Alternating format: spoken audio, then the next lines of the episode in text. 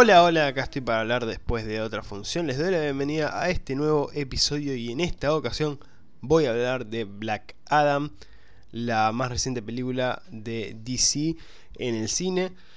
Y una película que eh, me gustó, que en su momento me gustó, eh, me sigue gustando, o sea, no es que haya cambiado mi opinión. Lo que sí cambió desde que vi esta película en el cine cuando se estrenó es que...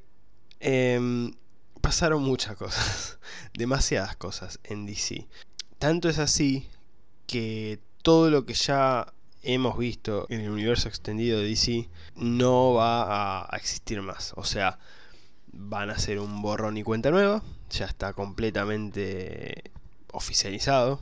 Eh, James Gunn y Peter Safran serán las nuevas cabezas de lo que viene para DC a futuro, ahora renombrada DC Studios. Em, en este universo de DC. Y bueno, Black Adam, además de, otras historias dentro de lo que veníamos viendo en el cine, ya no van a, tener importancia.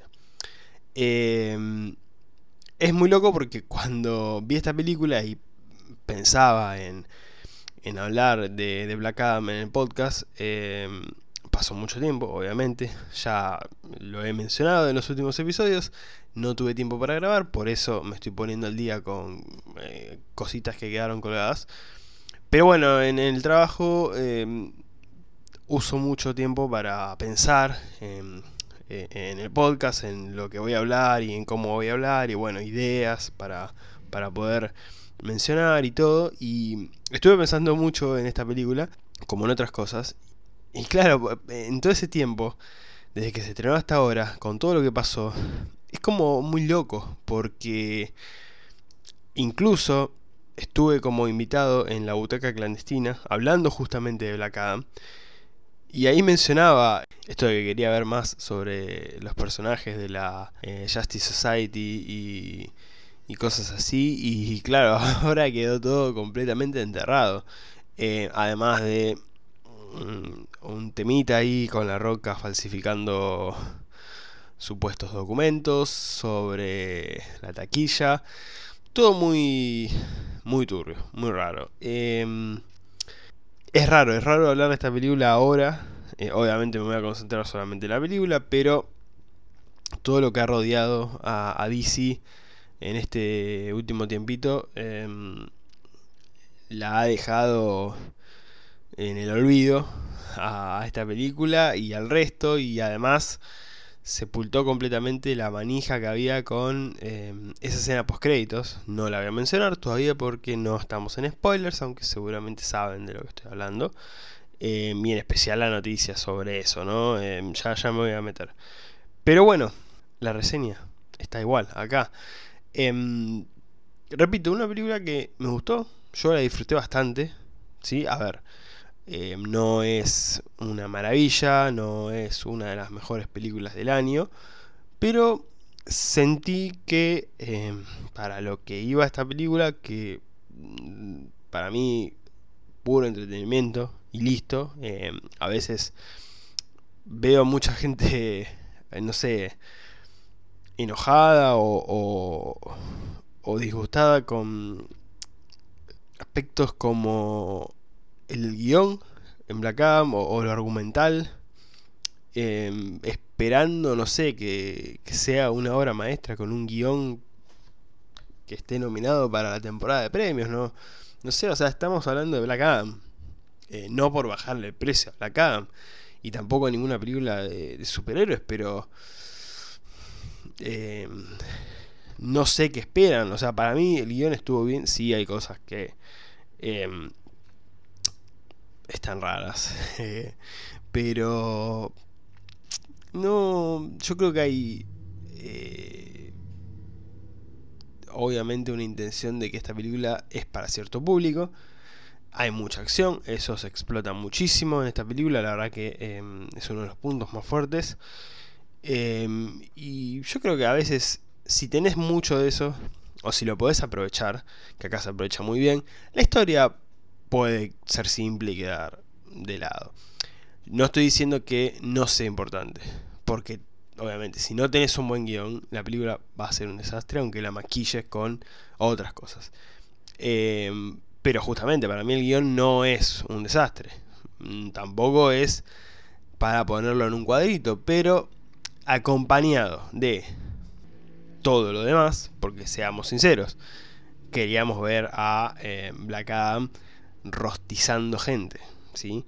Eh, la verdad que, qué sé yo, está bien, al menos para mí. Después a algunas personas les molestará, pero bueno, allá esas personas. Em, yo la disfruté mucho, la disfruté mucho, la tendría que ver de nuevo porque la quisiera ver al cine otra vez y, no pude eh, por cuestiones de tiempo, después la fueron sacando de algunas salas y bueno, se me complicó, no, la pude ir a ver, eh, perdí la oportunidad, ya está disponible en HBO Max, así que mm, cuando tenga un poco de tiempo la volveré a ver porque la verdad que en el cine la disfruté mucho y, y bueno, con ese sabor agridulce de que ya esto no, no va a seguir.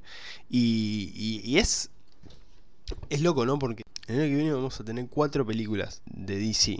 De, lo que era eh, este DC en el cine. Vamos a tener cuatro películas: eh, Shazam, Fury of the Gods, The Flash, Blue Beetle y Aquaman. Creo que ese es el orden de estrenos.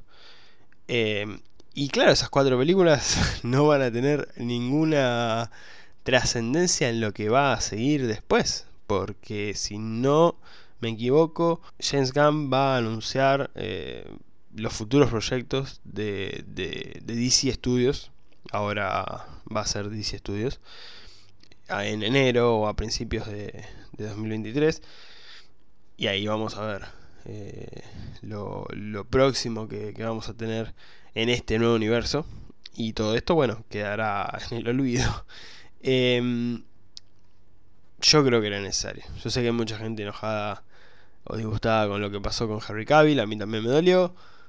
Porque Harry Cavill como Superman debe ser de los eh, casteos más perfectos de la historia del cine.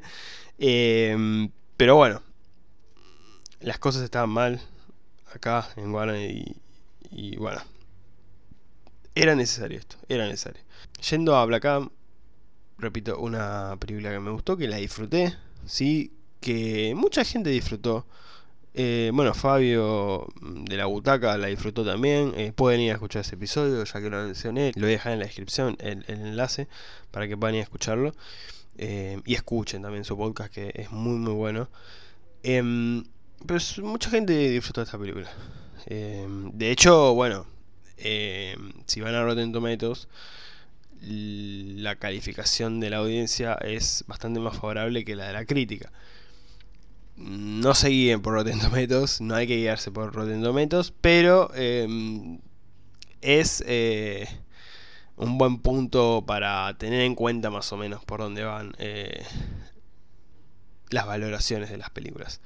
Eh, aunque, repito, si la crítica te dice esta película es una mierda, no le hagas caso, anda a verla y saca tu propia conclusión. Pero bastante gente salió contenta con esta película. Lo que me parece, por lo menos, bueno. ¿sí? Después todo lo que vino eh, más adelante con el mal rendimiento en taquilla, que eso ya no es ningún secreto. Em, y, y, bueno, la no continuidad que va a tener esta película. Em, la verdad que, bueno, quedaron ahí. Pero que la película tuvo una buena recepción. No digo una gran recepción, pero una buena recepción por parte del público, sí, la tuvo. Entonces, nada. Eh, evidentemente no fui el único que la disfrutó, así que eso también es para, para, para celebrar en un punto, al menos algo. Eh, me voy a meter con spoilers, así que si no la vieron, como mencioné anteriormente, ya está en HBO Max. En, en algunos cines todavía está. Mm, yo busqué y está. No en cines accesibles para mí. Además no voy a ir a pagar por una película que ya está en, el streaming.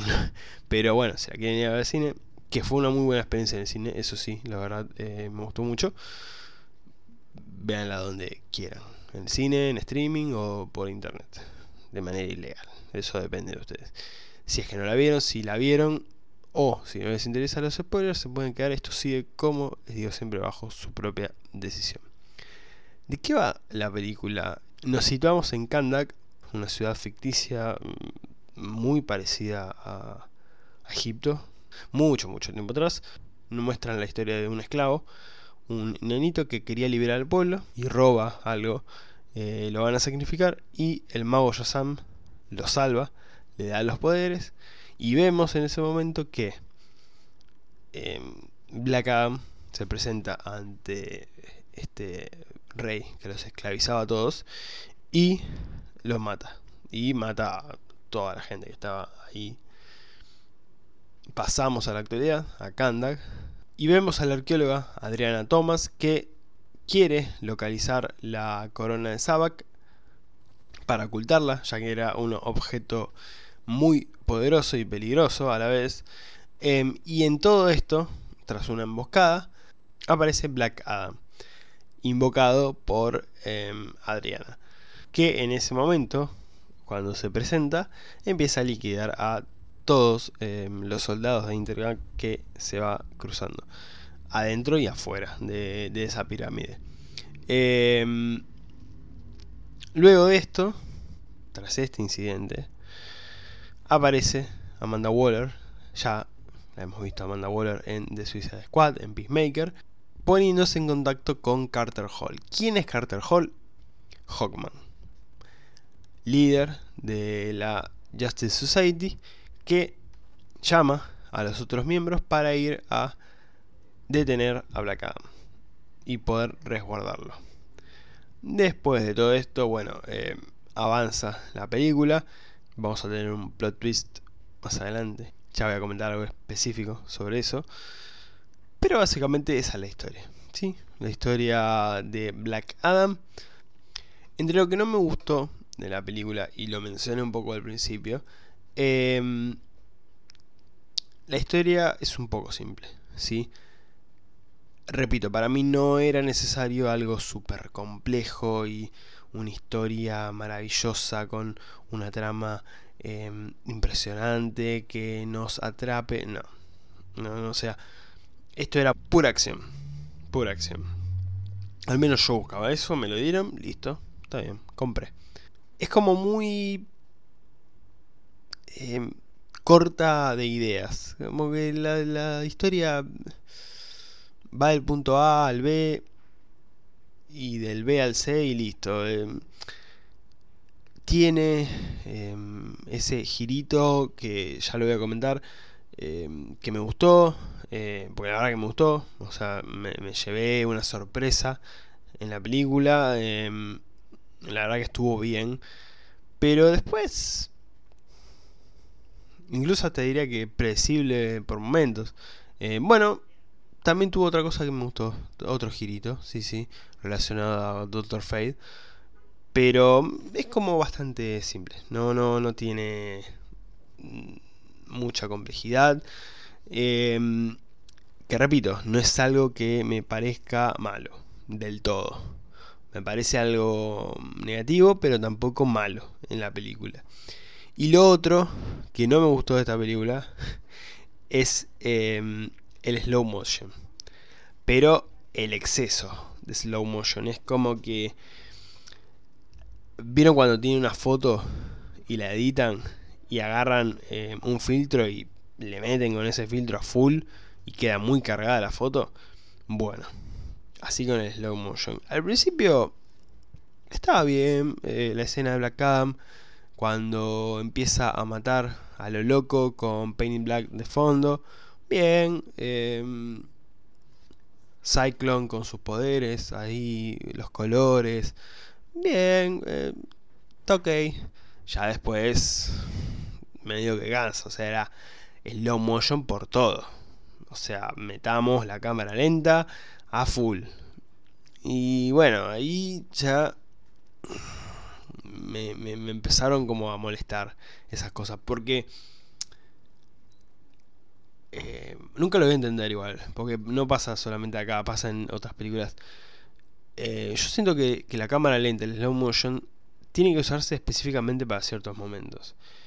Cargar a la película y en específico en las escenas de acción, porque es en, donde más se usa, eh, con todo esto, em, no suma em, demasiado. Tampoco en momentos dramáticos, porque hay un momento dramático, entre comillas, en, esta película, en donde hay rehenes y, y, el, villano de la película termina obteniendo la corona. Em, que también se usa el slow motion y... No sé, es raro. Es raro. Como que si no hubieran usado todo ese slow motion, la película duraba 20 minutos menos. Eh, porque claramente se toma su tiempo. Y creo que la que menos favorecida salió en esto fue Cyclone, porque al principio está lindo todo, los poderes, como eh, se muestran los colores en, la pantalla, queda todo muy lindo, pero ya llega un momento que estamos tirando acuarelas eh, a la pantalla y bueno, porque son colores que quedan lindos, sí, no, no es así, o sea, se le fue la mano, se le fue la mano con, con el slow motion, que es algo que no me eh, gustó del todo, así que, bueno, diría para la próxima que lo mejoren, pero no va a haber próxima. Em, pero es algo como muy de DC también, ¿no? Eh, siempre se jodía con Zack Snyder que cámara lenta, listo, es una película de Zack Snyder. Pero en general esto no es de Zack Snyder y pasa. Y en DC en general también, con la Mujer Maravilla, ahora que lo estoy recordando, pasó. Eh, no sé si hay como una bajada de línea, al menos de la antigua dirigencia de, Warner que, era como, bueno, cámara lenta. Cámara lenta para todo. No sé, pero mm, sinceramente no me gustó ese exceso de, slow motion en, esta película. Puntos positivos. Porque hay cosas que me gustaron. Sí. Como lo dije, las escenas de acción. Para mí esta película tiene muy buenas escenas de acción. No me arriesgo a decir que de las mejores escenas de acción de, del 2022. Mm, ¿Por qué no? Porque si me pongo a pensar, creo que al menos 5 películas tuvieron mejores escenas de acción o más. Pero fueron muy buenas, fueron muy buenas. Yo creo que también se solapa con esto del el slow motion. Al tener algo tan bueno como las escenas de acción, pero se contrasta con el slow motion en exceso y choca, choca bastante. Pero Hubo muy buenas escenas, hubo muy buenas escenas. Creo que la pelea encanta cuando la Justice Society em, se enfrenta a, a Adam, porque en ese momento todavía no se llamaba Black Adam. Em, estuvo bien, una buena escena, es una buena escena. Em, Doctor Fate, ya lo voy a mencionar, pero se luce como loco eh, en esa primera batalla. Y Hawkman también, Hawkman también, la verdad que muy muy bien. Eh, el plot twist, esto que les mencionaba antes, esto de la revelación de Ted Adam de que mm, no era el nenito, sino que era el padre. Porque al principio cuando vemos al nenito que adquiere los poderes y que después mata al rey y a todas las personas que había ahí, después nos enteramos cuando Ted Adam, la roca, cuenta la historia, le cuenta a Hawkman la historia, de que él no era Ted Adam, sino que era el padre del campeón. Lo que pasa es que en un momento el hijo, al ver a su padre, eh, le da los poderes, y en ese momento, cuando el padre los recibe, matan al hijo. Ya habían matado a la esposa, entonces el padre se recontracalentó. Imagínate que le matan a su hijo en sus brazos y encima tiene poderes impresionantes. Entonces obviamente se cargó a todos. Ahí es donde lo terminan encarcelando. Eh, ese girito me gustó en la historia. La verdad que no me lo esperaba. De tan simple que era la historia, no me esperaba un giro así. Eh, así que eh, estuvo bueno, la verdad que estuvo bueno. Después un poco forzado porque después de eso eh, Tetam se sentía mal y le dice a Hawkman, bueno, voy a decir la palabra, Shazam, voy a liberarme de estos poderes, me van a encerrar como un simple mortal, desnutrido completamente, y eh, listo, se terminó acá. Después los liberan, eh, eso me pareció un poco forzado, demasiado. Pero bueno, tenía que pasar. y ahí también, porque quien lo libera es Doctor Fate, el otro giro que me gustó lo de Doctor Fate engañándonos con el futuro que había visto, en el que moría Hawkman, y no contándole nada a Hawkman, porque si no eh, arruinaba todo. Em, y después viendo lo que pasa, de que matan a Hawkman, ya habiendo matado a Doctor Fate, me quedó como... No puede ser, pero esto no tenía que pasar. Si Doctor Fate se había sacrificado y no sé qué. Pero no, el futuro que había visto Doctor Fate era con el engaño de Hawkman utilizando los poderes de Doctor Fate.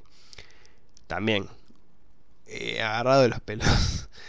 Pero bueno, estuvo, estuvo bien, estuvo, estuvo bueno ese, ese giro. Eh, son dos momentos en la película que la verdad, además llegan al final, estuvieron aceptables, aceptables. Fueron eh, dos momentos buenos, mm, interesantes. Tirado los pelos esto de, del truquito de Hawkman con los poderes del casco de Doctor Fate y, y después la liberación de, de Ted Adam luego de haber cedido sus poderes. Pero bueno, bien, qué sé yo. La Justice Society, eh, probablemente eh, de lo más interesante de la película, pero también lo que más pena me da que muera porque no van a seguir en el universo de DC.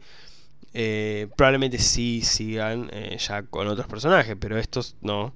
Lo que me da mucha pena, no tanto por eh, Atom Smasher y Cyclone, quienes más pena me dan que, ya no estén, son Hawkman y Doctor Fate, en específico Doctor Fate, que para mí fue el mejor personaje de la película. Eh, Pierce Brosnan estuvo genial. Em, y, y, nada, me, me da pena. Eh, cuando pensé en un principio en grabar este episodio, eh, ya iba a hablar de ojalá veamos una película spin-off de Doctor Fate o una serie o que vuelva de alguna manera porque acá muere pero qué sé yo es como un Doctor Strange de DC entonces por ahí de alguna manera había un hechizo detrás del hechizo detrás del casco y no sé qué y por ahí vuelve no sé yo ya estaba armando mil teorías chau todo. Entonces, como se fue toda la papelera de reciclaje, ya todo eso que pensaba decir no lo puedo decir. Pero, nada, al menos en esta película me gustó mucho. Es un personaje que, de nuevo, yendo con esto de, lo visual, eh, en la película, que no lo mencioné mucho, aunque sí mencioné que en el cine disfruté de la película, no mencioné tanto lo visual. Yo creo que lo visual en esta película está muy bien, los efectos visuales son muy buenos, muy buenos. Eh, los trajes, los trajes de la Justice Society son espectaculares, son muy buenos. De hecho, más allá de que eh, estos personajes no van a tener continuidad, tenía como objetivo conseguir los Funko Pop de todos. Ya tengo el de Black Adam, de hecho lo estoy mirando ahora mismo, y quiero conseguir los demás, los de la Justice Society.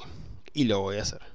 Porque más allá de que no vayamos a ver a estos personajes nunca más, me gustaron. Me gustaron y me gustaron sus trajes. Así que los quiero tener a todos. De hecho, ese no lo voy a conseguir, pero hay un Funko Pop de Hawkman con, con el avioncito que sale mucha plata. Está muy caro y no, no, no, no. No entra en mis gastos.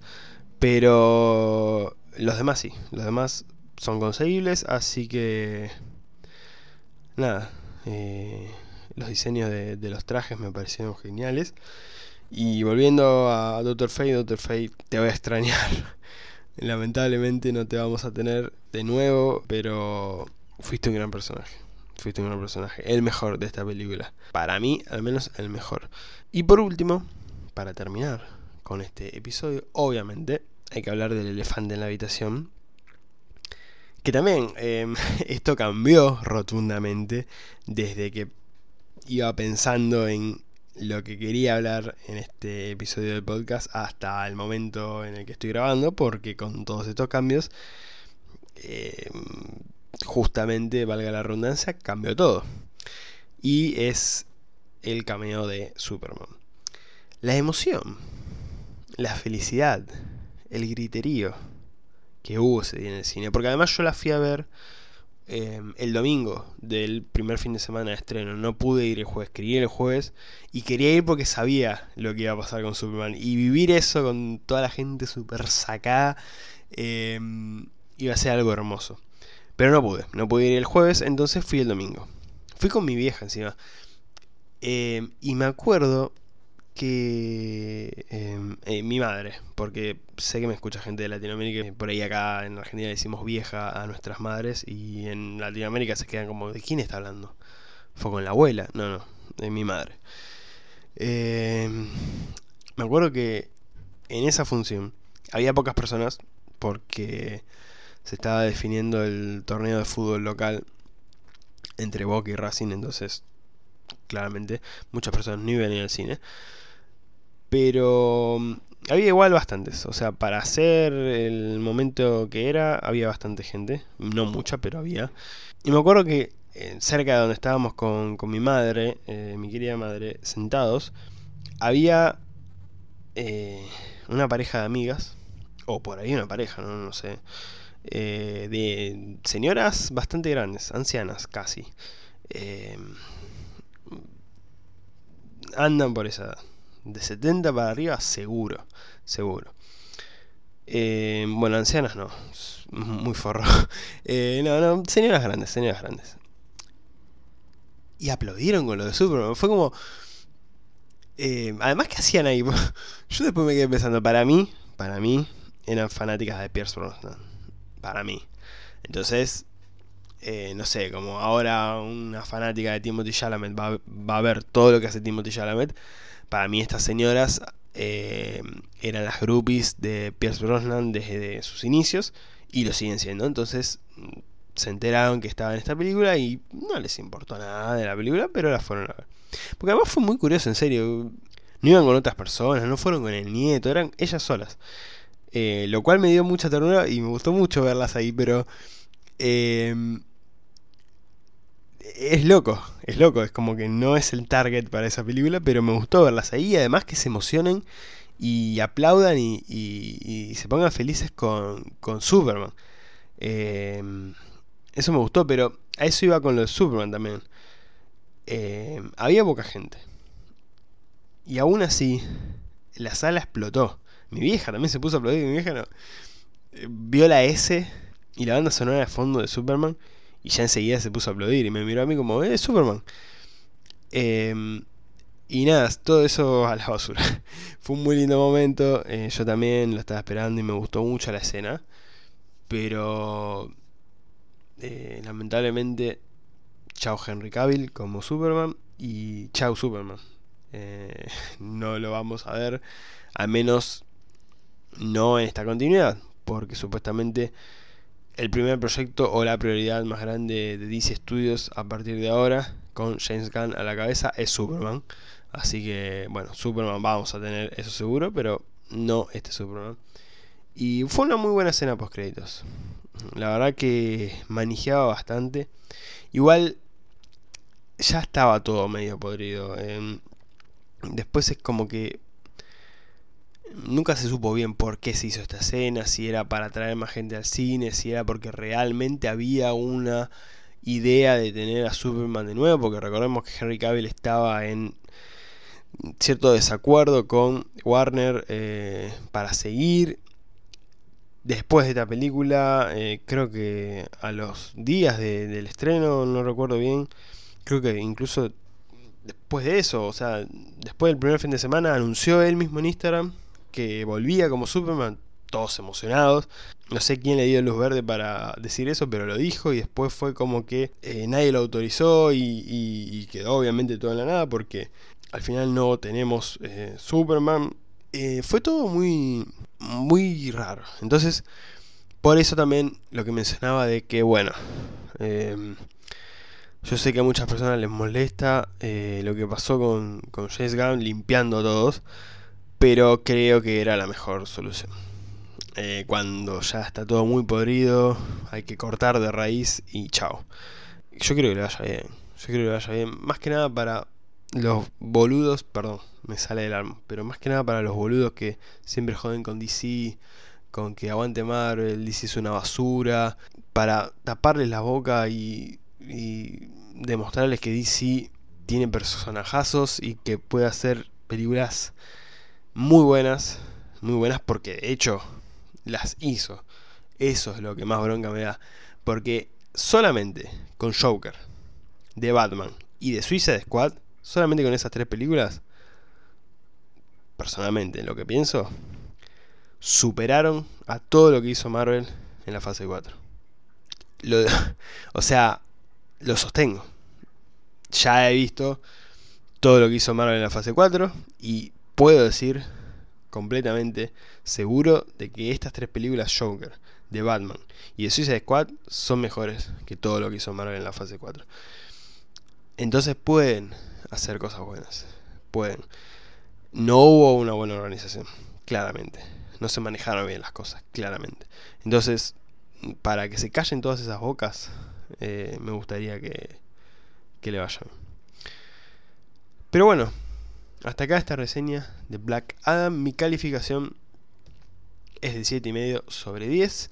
Em, repito, una película que me gustó mucho, la verdad. Eh, me gustó La Roca en esta película. Generalmente La Roca hace de La Roca siempre.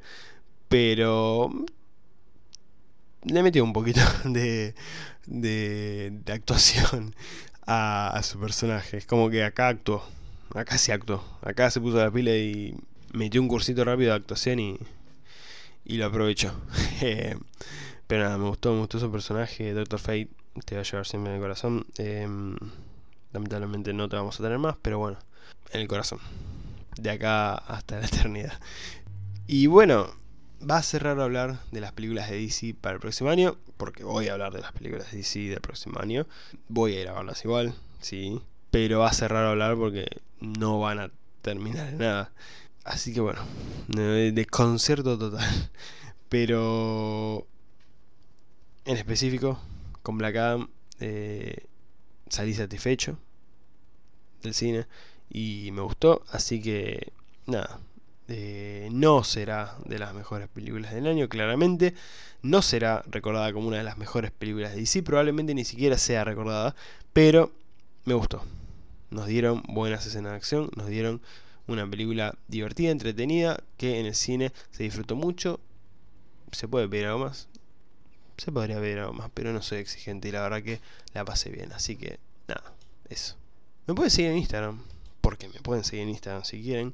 Arroba después de otra función podcast o simplemente buscan después de otra función y voy a aparecer también en YouTube donde están todos los episodios subidos al canal en formato de video. Me pueden seguir en mi Instagram personal arroba panchanracum, Letterboxd y Medium. Ahí me encuentran como se el guido. Espero que les haya gustado este episodio. Nos estamos escuchando la próxima después de otra función. Gracias.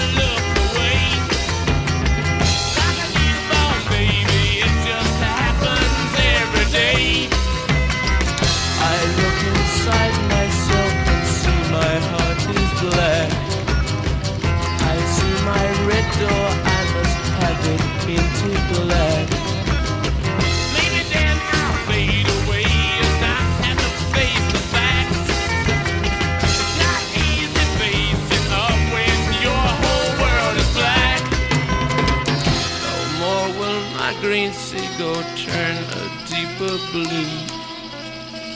I could not foresee this thing happening to you.